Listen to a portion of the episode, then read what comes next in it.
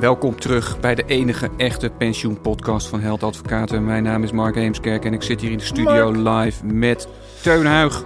Mark, heb je mij ooit zo gezien? Ja, niet vaak, maar ik heb het wel eens eerder gezien. Je, je hebt een field day, je hebt een feestje. Ja, ik zit in een soort manische uh, high. Ja, we gaan, zo, we gaan zo aan onze luisteraars uitleggen waarom. Ja. Het is vandaag 21 april 2023. Er Het- is een arrest van de Hoge Raad. En je bent high, zei dat nou? Ik ben zo enthousiast.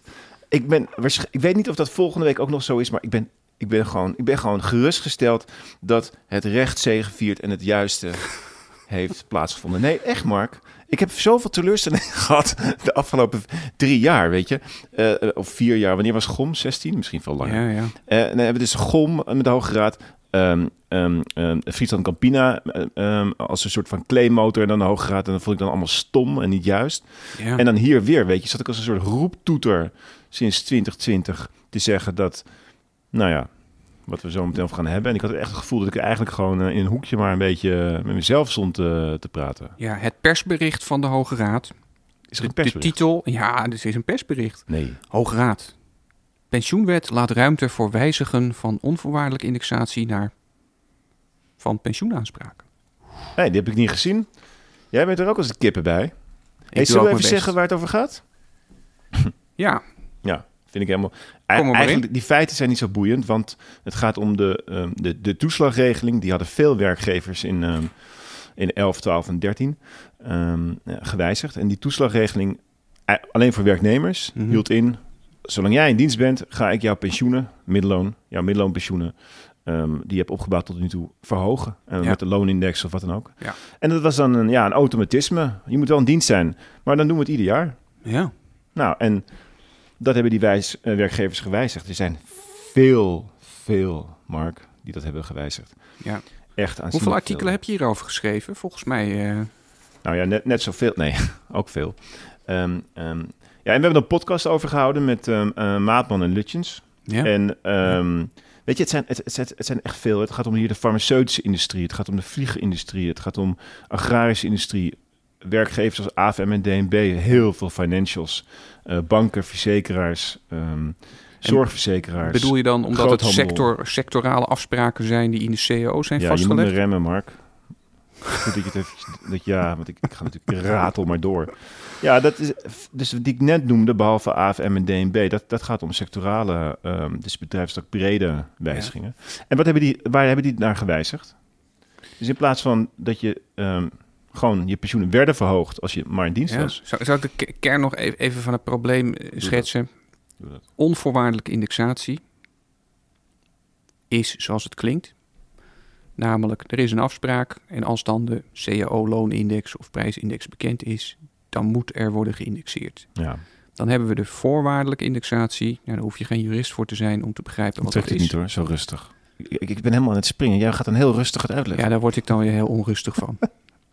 maar goed, het ziet, ziet verder niemand, dus ga, ik ga gewoon lekker door. Nee. De voorwaardelijke indexatie is dan, hè, er wordt gestreefd naar indexatie. Het is afhankelijk van de middelen. En waarom eh, wordt hier eigenlijk al jaren over geprocedeerd? De vraag of zo'n wijziging van onvoorwaardelijke indexatie naar voorwaardelijke indexatie, of dat in strijd is met het aantastverbod van de pensioenwet. Dus Ja. heb je onvoorwaardelijke indexatie, mag je dat dan überhaupt nog wel wijzigen naar voorwaardelijke indexatie? Ja, maar, eh, oké, dat, dat is zo. Ehm, Heb, ik je haai weg? eh? nee, nou, nee, ik realiseer, het is, het, het, is- goed dat jij mijn spiegelbeeld bent. Zeker vandaag. Ehm, kijk, wij gaan toch niet, wij gaan niet alle juridische argumenten eh, Wel, bespreken waarom het onder het wijzigingsverbod valt of niet.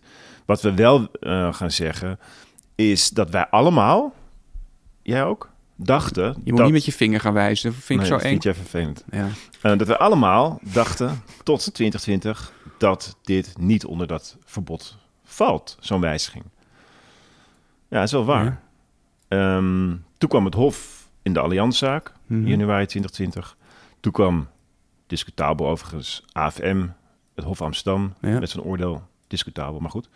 Eh, sociale Zaken, die eh, antwoorden op Kamervragen dat dit een juiste uitspraak is Ja, kwam ehm, lagere rechtspraak met zo'n oordeel. En uiteindelijk de procureur-generaal in het advies aan deze zaak van vandaag, Mhm.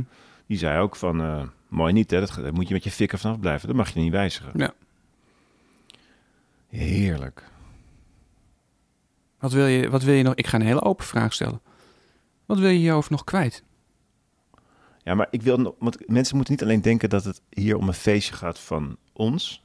Hè? Want de Hoge Raad zegt uiteindelijk het mag wel. Dus Hof Amsterdam, Hof Den Haag, kantonrechter Den Haag, SZW. Het is gewoon niet juist, het mag wel. En nou, nee, wacht. Ik ga, ik ga je tegenspreken. Gewoon omdat zo'n zo'n dag is het vandaag. Ik moet een, je moet ook een beetje tegenspraak hebben. Namelijk, ze zeggen, eh, ze laten zich wel uit over de betekenis van dat artikel 20, maar alleen in die variant die jij net noemt. Ja, natuurlijk. Eh, dus het gaat niet over pensioengerechtigden. Nee. En Maar- het feit dat iets niet in strijd met de wet is, wil nog niet per se zeggen dat het ook mag. Want je Nee. moet natuurlijk nog wel. Daar komen we zo ook, tuurlijk. ja, de eenzijdige wijziging, hè, dan moet je nog wel de hoepel door. Jawel, maar we hebben dit punt nog niet helemaal afgerond, vind ik.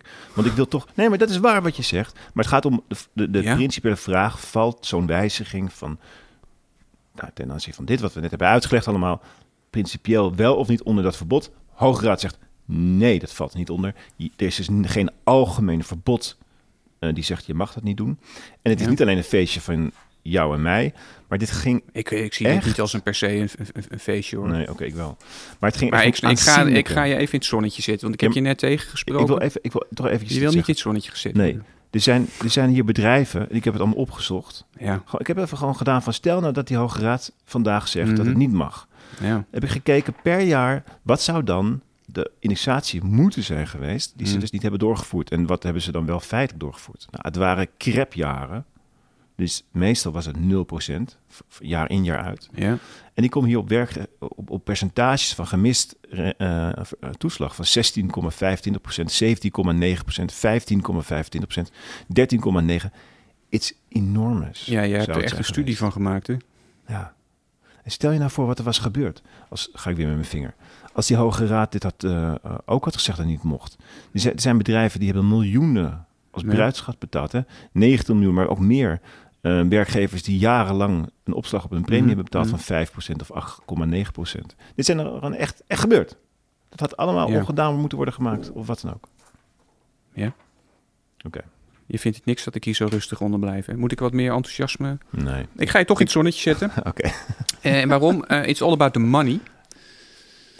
Want wat was nou het argument uiteindelijk dat ook mede is aangevoerd in de literatuur? En als ik de literatuur zeg, dan bedoel ik jou, Teun. Ja, Ah. ere wie ere toekomt. Het, het kost me af en toe moeite, maar voilà. Jij hebt natuurlijk elke keer weer op die trommel geslagen en gezegd... ja, wacht eens eventjes, je moet ook kijken naar de financiering. Want als het nog niet betaald is, dan is het nog niet onvoorwaardelijk. Mhm. Nou, is dit een mooi bruggetje om Ja, eh, aan te sluiten? brug. Ja, en zullen we ook zeggen, ere wie ere toekomt, ook maatman. Vind ik ook. Ja, René. Ja, vind ik ook. René, groetjes. De groeten, René. We houden van je. Ehm, nee, dat is een goede, goede brug, want dat is inhoudelijk wat de Hoge Raad zegt. Die, zegt, ehm, die geeft er best een, een, een, een interessante uitspraak. Die zegt, het wijzigingsverbod beoogt pensioenen te beschermen... waar je als werkgever al voor had moeten betalen. Dus de wet die, die kent allemaal regels over wanneer je wel en niet iets moet betalen vooraf. En, en als de wet zegt, Ja. jij moet betalen voor pensioen A, dan moet je, mag je de dag daarna pensioen A niet meer aantasten. Mhm. Is een uit, zijn wat uitzonderingen. Dus die koppelt heel sterk de financieringsverplichting ex ante, die, die uit de wet voortvloeit, met Ja. het bereik van dat wijzigingsverbod. Dat is het, hè? Dat is het in een. Ja, er is- valt veel meer over te zeggen. Ik geloof dat er wel tien artikelen heen en weer zijn gegaan in de verschillende tijdschriften hierover. Ja. Eh, maar toch zie je dat. Nou, het is in die zin wel een verrassende uitspraak. Ehm, dat, laat ik zeggen, ik zag hem niet aankomen gelet op eh, zeg maar, elke Nou, vorm van de ontwikkeling in de rechtspraak. De conclusie van de AG. Dan eh, keken we natuurlijk wel uit naar van ja, zeg maar, hoe zou de Hoge Raad hier naar aankijken? En dat is toch eh, wel enigszins verrassend. Heb ik niet, Ah. niet altijd. ik, ik, ik, ik, ik- ik ben er zo. Ik, ik vind het zo goed. En dan denk ik. Als je dan kijkt naar, de, naar hoe ze het opschrijft, de Hoge Raad, dan is het zo eigenlijk kinderlijk, hè? Ik zie daar veel meer achter dan dat er staat. Wel, en Dat wellicht heb jij sowieso, is. die neiging heb jij sowieso wel. ja.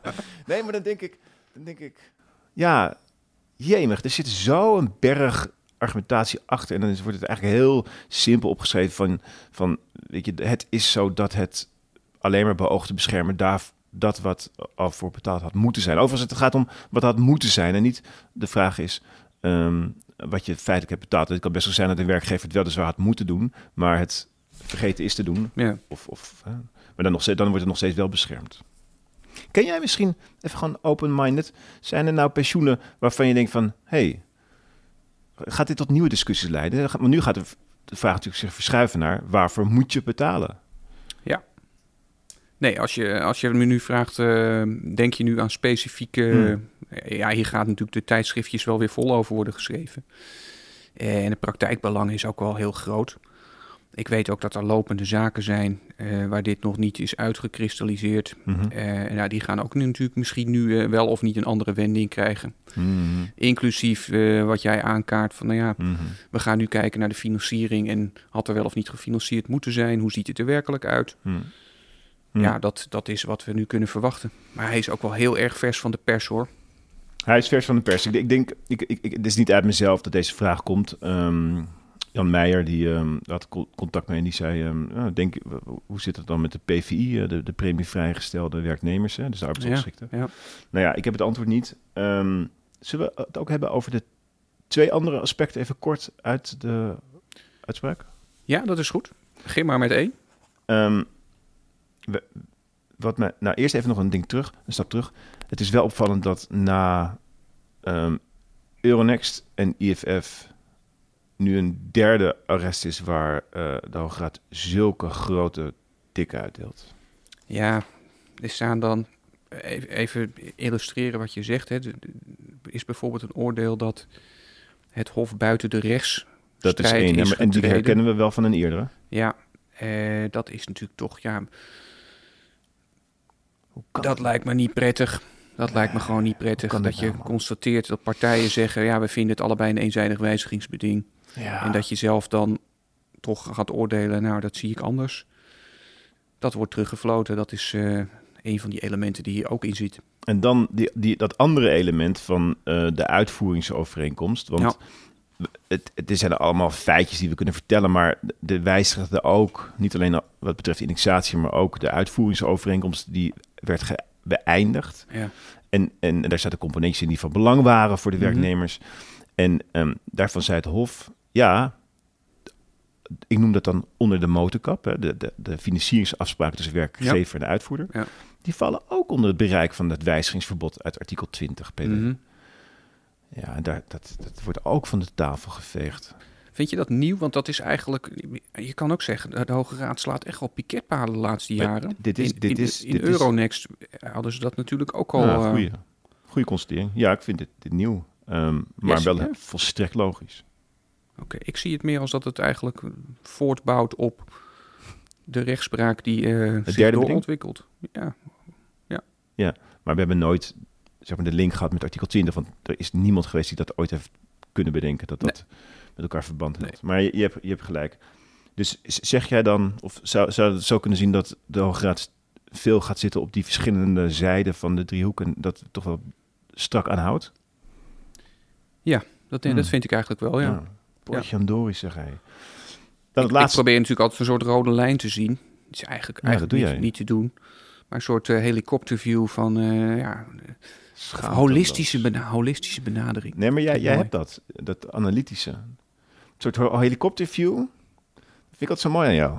Ik word nu heel nerveus. Snel door naar het volgende onderwerp. Het, het laatste is eh, het wijzigen, want dat was ook de vraag. Ja, ja. Ik we hebben hem hier niet helemaal scherp hoor, maar het Hof zei: je hebt een voldoende zwaarwichtig belang. Paste volgens mij IFF toe, namelijk voldoende relatief zwaarwichtig belang. Ehm, Fair play. Sorry, fair play. Ja. En ehm, daarvan zegt de Hoge Raad nu: ja, dat, daar, moet je toch, daar moet toch een nieuw oordeel worden Hij gaat terug, want die zaak is natuurlijk nog niet klaar. Er, er wordt heel veel, heel veel knopen worden er doorgehakt, maar de zaak is nog niet klaar. Want vernietiging, arrest, maar verwijzing naar het geding naar Den Haag. Dus hij gaat nog verder. over bijvoorbeeld de belangenafweging. Ja, en dan wordt, dan, daar wordt dan de vraag, want da- ehm, had AFM voldoende zwaarwichtig belang om de, eigenlijk de hele pensioenregeling eenzijdig te wijzigen? Ja. Ja. Ja, er zitten nog meer dingen in, maar dit is de, dit is de kern. Dus dan zie je net als bij Euronext dat er Hey, een hoop... hoop Nog, eh, nog even niet. Dus je verliest als werknemer de onvoorwaardelijkheid. ja. Dat moet je accepteren. Maar je hebt daardoor nog kansen.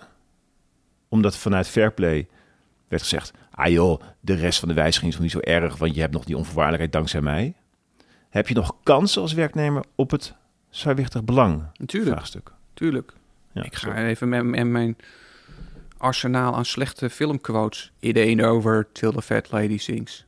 Je zit nu te schudden van waarom doe je dit toch weer Nee, ik vind het mooi. Ik, ik, zou, ik, ik, zou de tune willen inzetten. Nee, niet goed. Ja, ik, ik ken de tune niet. dus, We gaan over naar een nieuwe tune. Oké, Dit was het eh, voor vandaag. Groeten vanuit de studio in Amsterdam. Graag tot de volgende keer. ciao ciao.